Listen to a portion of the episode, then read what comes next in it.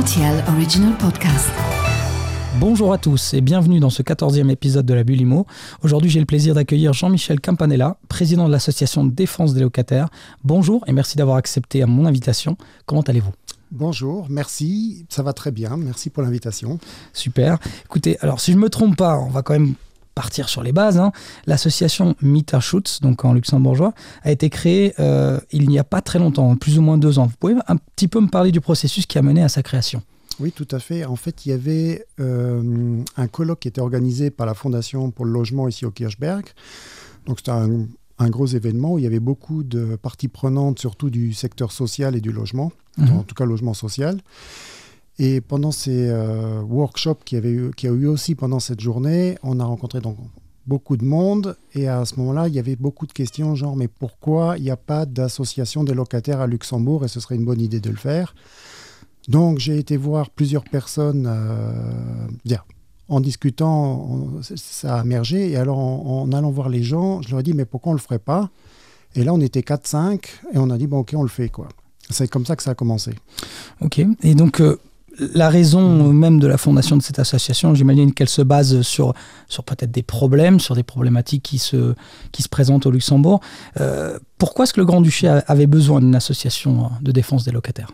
Bah, d'abord parce qu'il n'y en avait pas, et parce qu'à Luxembourg, comme maintenant dans tous les autres pays, il y a toujours des problèmes entre locataires et propriétaires des deux côtés, et qu'il faut toujours quand même des associations qui défendent les droits des uns et des autres. Et ici, il y avait une association des propriétaires, et il y a beaucoup de gens qui défendent les propriétaires, mais il n'y avait pas de voix des locataires, une vraie voix des locataires, avec des locataires, et donc pas d'autres associations, parce que parfois il y avait des associations qui défendaient les deux parties, donc qui ont des membres propriétaires et locataires. Conflit d'intérêts. Voilà, c'est ça.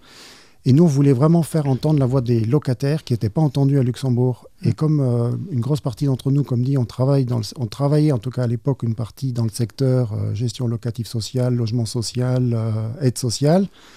Donc on était confrontés tout le temps à des situations dramatiques où on ne pouvait rien faire, ou pas grand-chose, et on se disait, il manque quelque chose pour aller demander des informations, pour avoir un soutien quand il y a des situations pareilles. Et donc, à vos yeux, vu que vous connaissez vraiment les problématiques du milieu, est-ce qu'il y a des problèmes vraiment urgents à régler sur le marché de la location au Luxembourg ? Ah oui, il y en a beaucoup, oui. Vous avez quelques exemples, peut-être ? Oui, bah, il y a toutes sortes de points qui sont d'ailleurs repris, une partie sont repris dans la proposition de réforme du ministre M. Cox, dont notamment la question de la garantie locative qui devait être limitée à 2 mois au lieu de 3 actuellement, donc actuellement c'était maximum 3 mois. Donc ça c'est un bon point parce que vu les prix des loyers, comme c'est équivalent au loyer, donc x3, oui. Donc, ça fait une énorme somme à avancer. En plus, à Luxembourg, vous avez les frais des agences immobilières. Oui, c'est... En total, plus la TVA, parfois un premier loyer. Donc, vous imaginez, vous avez 4-5 loyers à avancer. Donc, c'est une somme énorme pour une grosse partie des locataires. Parce qu'il y a des gens dans les locataires, il y en a, maintenant je ne me rappelle plus des chiffres, mais il y en a une partie qui sont aussi aisés. Ça, il faut aussi oublier. Il ne faut pas oublier, pardon. Petit lapsus. Donc, les locataires sont multiples. Et il y a, comme dit, il y a une partie malheureusement importante qui a des problèmes pour avancer ces sommes. Après, il y a des aides, mais tout le monde n'y a pas droit, ou c'est compliqué pour avoir droit à des aides pour la garantie locative. Et puis au niveau timing, ça peut aussi poser problème, parce que les appartements partent vite. Oui, c'est ça. Alors le temps que vous aviez une autorisation, parce qu'il y a le ministère du Logement qui donne une aide aussi pour une garantie locative à certaines personnes, dans certaines conditions, mais bon, ils disent qu'ils sont rapides, oui, ils sont rapides d'une certaine façon, mais par rapport, comme vous dites, au marché du logement qui, lui, est encore plus rapide que le ministère, souvent vous avez donc loqué du ministère trop tard par rapport à quelque chose qui doit se faire dans la journée parfois. Donc là, il faut une réponse tout de suite, des fonds tout de suite. L'autre problème qui est lié à ça, c'est les frais d'agence. Parce que donc ça, c'est un gros frais aussi pour les locataires. Et pourquoi d'ailleurs il est au frais du locataire ? Parce que la logique voudrait... Voilà. Ce serait celui, comme dans beaucoup d'actes de la vie économique, c'est celui qui demande un service qui devrait le payer. Mmh. Ici, ce n'est pas celui qui demande, c'est celui qui est obligé qui est confronté, qui est obligé de s'y soumettre et qui bénéficie. Bah, après, il y a tout un débat, parce que j'ai entendu beaucoup d'agents qui nous ont dit « oui, mais nous, on offre un énorme service, etc. » Je ne sais pas, maintenant, l'expérience des retours qu'on a de la majorité des gens, ce n'est pas qu'ils reçoivent un énorme service. On leur fait une visite à la chaîne. Ensuite, s'ils ont la chance d'être sélectionnés, parce que là, c'est là qu'on voit la sélection, ça ne se fait pas parce que en votre faveur, elle se fait en fonction de votre porte-monnaie. Si vous avez beaucoup d'argent, vous allez être beaucoup d'argent et surtout un CDI et des preuves que vous avez un revenu régulier. Ouais. Parce que même si vous avez 30 000 euros sur le compte, généralement, ça ne va pas fonctionner, quoi, parce que ça ne leur suffit pas comme preuve de revenu. Voilà. Ouais. Donc, s'il faut un bon salaire... Et donc, quand ils ont 10 personnes devant, ils vont prendre pas la personne qui est sympathique, mais ils vont prendre la personne avec le plus gros porte-monnaie. Hein. Oui, la plus solvable. Oui, ouais. Oui, parce que ça, c'est une grosse problématique. Comme vous le dites, la logique voudrait que la personne qui demande le service paye le service, et au Luxembourg, ça va dans l'autre sens. Et il y a quelque chose qui est mis en place pour essayer de faire bouger les choses à ce niveau-là, sur les frais d'agence ? Bah maintenant, il y a la proposition, comme dit, de réforme du ministre Cox, qui lui prévoit maintenant d'aller faire un peu bouger les choses, parce que là, ce serait moitié-moitié. On diviserait les frais en deux. Donc 50% le locataire, 50% le propriétaire. Bon, ça serait un grand pas en avant pour le Luxembourg, parce que c'est déjà un peu plus juste, même si nous et d'autres associations et syndicats, on aurait préféré que ce soit 100% pour le propriétaire. Bon, après, il y en a qui avancent le contre-argument en disant « oui, ça fera monter les prix, etc. » Maintenant, les expériences à l'étranger n'ont pas pu démontrer ça. Et ici, les prix augmentent sans ça. Donc, et on n'a pas pu démontrer que les agences immobilières freinaient les prix. Non plus. Hein. Oui, et puis j'imagine que si ça revient aux frais du propriétaire, il y aura peut-être moins de turnover. C'est-à-dire que s'ils doivent payer à chaque fois une agence pour changer de locataire, ça va peut-être un petit peu plus se stabiliser et permettre aussi aux locataires de vivre tranquillement 3-4 ans dans un appartement. Tout à fait. Ça, il pourrait. Et il y aurait peut-être une autre sélection, parce qu'il y a un biais. Je veux dire, une agence immobilière, c'est un acteur économique, un commerçant d'une certaine façon. Donc, vous avez intérêt à maximiser votre profit. C'est logique, hein, c'est un tout acteur de l'économie. Ouais. Et donc, vous allez aussi faire sans doute une sélection, parce que vous voulez plaire quand même à votre client, qui est le propriétaire, même si ce n'est pas lui qui paye, mais c'est lui qui vous contacte et qui va après vous redonner des clients. Donc, moi, si j'étais aussi acteur économique, agent immobilier, qu'est-ce que je ferais ? Je ferais une sélection très forte pour avoir le moins de problèmes possible. Hein. Ouais. Donc, le plus gros porte-monnaie et une personne où j'ai bien checké. Et c'est pour ça que d'ailleurs certains demandent aussi des documents parfois incroyables, genre casier. On a même entendu des histoires où on demande des casiers judiciaires, de toutes sortes de preuves, des anciens propriétaires, des preuves parfois de l'employeur, de toutes sortes de choses assez bizarres, quoi, qui normalement on ne devrait pas demander, en plus, en supplément. Pourquoi ? Parce qu'ils veulent se garantir, ils veulent faire vraiment une sélection. C'est presque comme un entretien d'embauche, quoi. Il faut vraiment sélectionner la perle rare qui va payer, qui ne va pas casser le logement, qui va le rendre en bon état et... si possible, pouvoir payer jusqu'au bout. Quoi. Donc, les deux grands problèmes, à vos yeux, ce sont ceux-là. Est-ce que vous connaissez d'autres problématiques ? Parce que j'imagine que depuis la création de l'association, vous avez été contacté pour des problèmes un peu différents et d'aspects différents. Disons qu'au niveau des problèmes, c'est régulièrement les mêmes choses qui reviennent. C'est toujours des problèmes de restitution de garantie locative. Oui. Et souvent même, quand il n'y a pas vraiment eu de destruction du bien ou de vrais dommages, parfois c'est juste que le propriétaire, il prend du temps pour la rendre, ou après coup, même s'il y a eu un état des lieux contradictoire, parce que comme ça on a pas mal d'histoires de ce genre-là. Donc, gens qui nous contactent, ils ont fait l'état des lieux avec le propriétaire ou avec l'agence immobilière, ils ont signé, c'est bon, c'est OK, et après, ils ne reçoivent pas la garantie, on ne la rembourse pas. Puis il recontacte le propriétaire ou l'agence en disant « mais j'ai pas eu mon argent, comment ça se fait ?» On lui dit « ah oui, mais là, il y avait tel clou qui est mal revissé ou une plaque qui ne fonctionne plus entre-temps. » On dit « si ça a été signé, il faudrait qu'on le rende. » Mais comme ils savent que c'est difficile d'obtenir gain de cause, puisqu'il faut aller devant, souvent le plus souvent vers un tribunal, pour faire des courriers, faire quoi que ce soit, du coup, il y en a beaucoup qui abandonnent. Hein. Et donc, il y en a qui en profitent.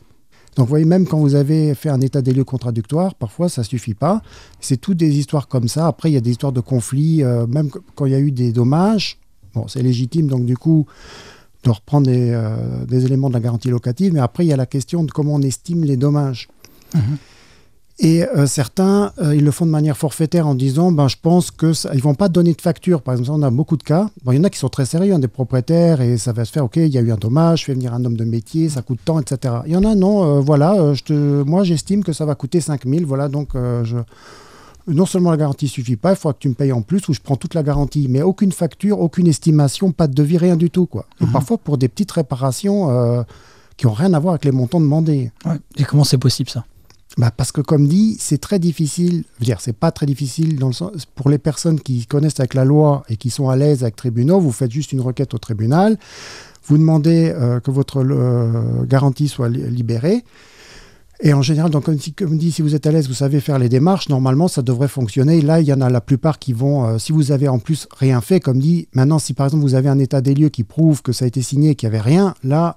Il n'y a pas beaucoup de tribunaux qui vont donner raison à l'autre partie, ouais, parce qu'entre-temps, il a découvert quelques mois après quelque chose qui n'allait pas. Ouais. Alors qu'entre-temps, il y avait peut-être d'autres locataires dans le bien.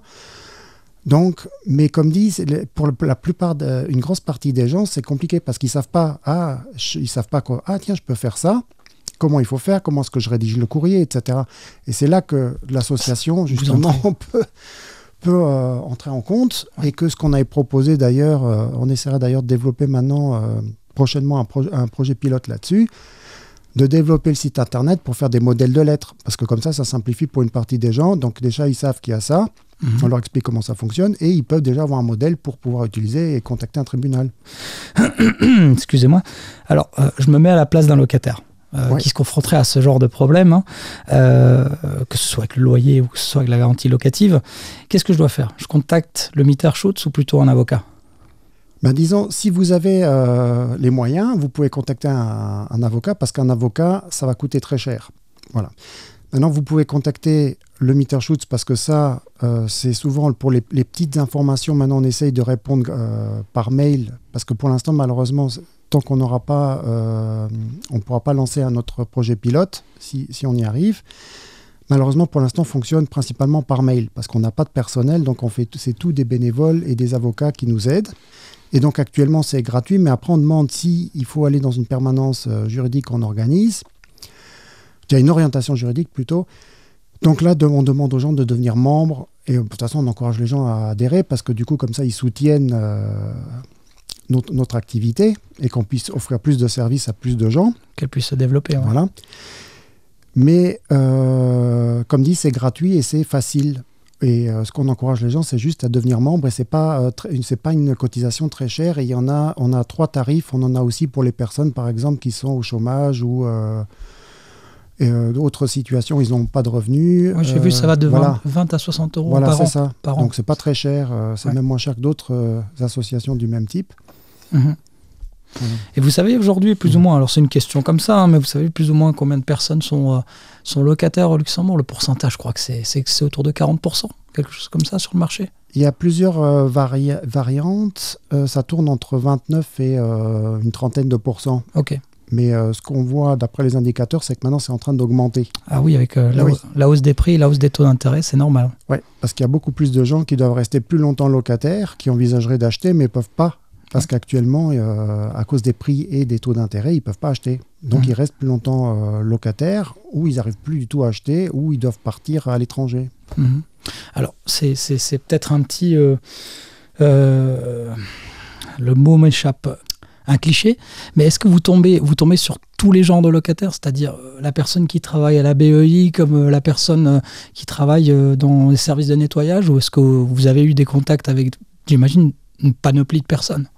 Il y a une diversité maintenant des profils qui nous contactent, mais je pense que le segment dont je parlais, qui est plus favorisé, ou des gens profils expatriés, européens, qui travaillent maintenant dans les banques, etc. C'est peut-être pas le profil qui nous contacte le plus, parce que je pense que c'est le profil qui nous connaît moins. Parce que parfois, disons, si vous êtes expat, vous n'avez pas forcément lien avec tout ce qui se passe à Luxembourg, ou à cause des langues parfois aussi, parce que parfois ils n'ont pas les médias où on parle de Mieterschutz dans la bonne langue. Bah du coup, c'est bien. Voilà, donc du coup, c'est bien. Et historiquement, comme dit, quand on a été lancé, on a beaucoup travaillé même avec d'autres associations du secteur, surtout sociales et autres. Et donc, du coup, on a eu beaucoup de gens qui nous ont été envoyés, qui étaient plutôt d'origine étrangère ou avec dans des situations plus compliquées. Maintenant, c'est en train d'évoluer et on a aussi beaucoup d'expats, mais surtout le segment qui vient à Luxembourg, qui est jeune, qui n'est pas encore marié ou qui n'a pas encore de famille et qui est ici pour 1 ou 2 ans. Et parce que ceux-ci, avec le salaire qu'ils ont, ils ont du mal à trouver un logement correct et souvent ils sont dans des sortes de fausses colocations ou multi-chambres, sortes de motels ou autres, où donc leur problématique, c'est justement... pas avoir un logement correct et dire correct entre guillemets, d'être plutôt dans des conditions où ils sont plutôt comme dans des sortes de chambres étudiantes, quoi. Mmh. Oui, non, ça s'est beaucoup développé ces dernières années, ces maisons avec 10, 8 chambres, etc. C'est devenu... il y avait pas mal de marchands de sable dans ce milieu, à ce que j'ai entendu de par mes sources. Alors, on connaît bien la problématique de la hausse des prix des biens immobiliers au Luxembourg. Est-ce que vous pensez qu'on parle assez de ce qu'il se passe sur le marché de la location ? Bah, disons que depuis qu'on a été fondé, qu'on s'est constitué, on parle de plus en plus. Bah, c'est du fait qu'on existe, parce que du coup, ça crée une curiosité au niveau de la presse et des médias. Aussi parce qu'on avait organisé 2 manifestations aussi, co-organisées avec aussi, on fait partie maintenant d'une coalition qui s'appelle Wunrecht, ça veut dire le droit du logement à Luxembourg. Et donc ça a créé un peu... comment dire ça, plus de questionnement, et ça a mis ça plus sur le devant de la scène. Une dynamique, une dynamique. Mais aussi parce que les prix continuent d'augmenter et qu'on voit de plus en plus les problèmes, en fait. C'est de plus en plus difficile de les cacher et qu'il y a de plus en plus de gens qui sont confrontés, même dans les segments de classe moyenne qui, avant, n'étaient pas touchés du tout. Mmh. Avant, certains disaient, oui, c'est vrai que c'est vraiment... embêtant ces prix parce que je vais devoir payer plus, mais ils arrivaient encore à avoir un prêt ou ils allaient peut-être plus loin, ils allaient à Sur-Sur ou je sais pas où pour trouver un logement, mais actuellement ça se bloque, quoi. Ah oui. La machine est grippée et donc il y a de plus en plus de gens qui se posent des questions. On le voit d'ailleurs dans les sondages, ça revient toujours comme numéro 1, le problème du logement à Luxembourg. Et il y a plein de gens qui, entre-temps, comme ils n'ont rien trouvé, ils ont dû partir à l'étranger aussi. Donc, il y en a beaucoup de Luxembourgeois qui passent la frontière. Vous en avez beaucoup qui vivent du côté de Thionville, d'Audun. En Allemagne, mais énormément. En Belgique. Oui, parce qu'on n'a pas d'avenir toujours à Luxembourg. Ce qui est un peu dommage, parce qu'ici, je parle beaucoup de gens qui sont parfois nés à Luxembourg, qui sont des Luxembourgeois, qui sont résidents, qui ont vécu ici, qui ont grandi ici. Et après, à cause des prix, on leur dit « ciao, allez à l'étranger ». Alors, sur votre page officielle, vous en parlez justement, vous proposez d'agir comme un lobby pour protéger et promouvoir les droits des locataires. Est-ce que ça veut dire que vous espérez mettre la pression aux politiques ? Ah oui, tout à fait. Ouais. Et sur quel dossier en particulier ? Bah, ici, on continue toujours à se battre pour que les frais d'agence soient complètement à charge du propriétaire, d'autre point de vue. Pour la garantie locative, ça, on est satisfait, mais toujours pour les mécanismes aussi de stabilisation des prix des loyers. Puisque là, il y a une nouvelle version de la réforme qui est sortie il y a quelques semaines. Donc, il y a aussi fait beaucoup de débats déjà. Parce que là, on est passé d'un paradigme de M. Cox où, en fait, il nous disait qu'il était d'accord avec nous, partenaires, que ce soit le Mieterschutz ou autre, que oui, il faut faire quelque chose, les prix sont trop élevés. Et il voulait améliorer la question des 5% du capital investi. Avec la grosse idée, c'était plus de transparence, qu'il redit encore maintenant.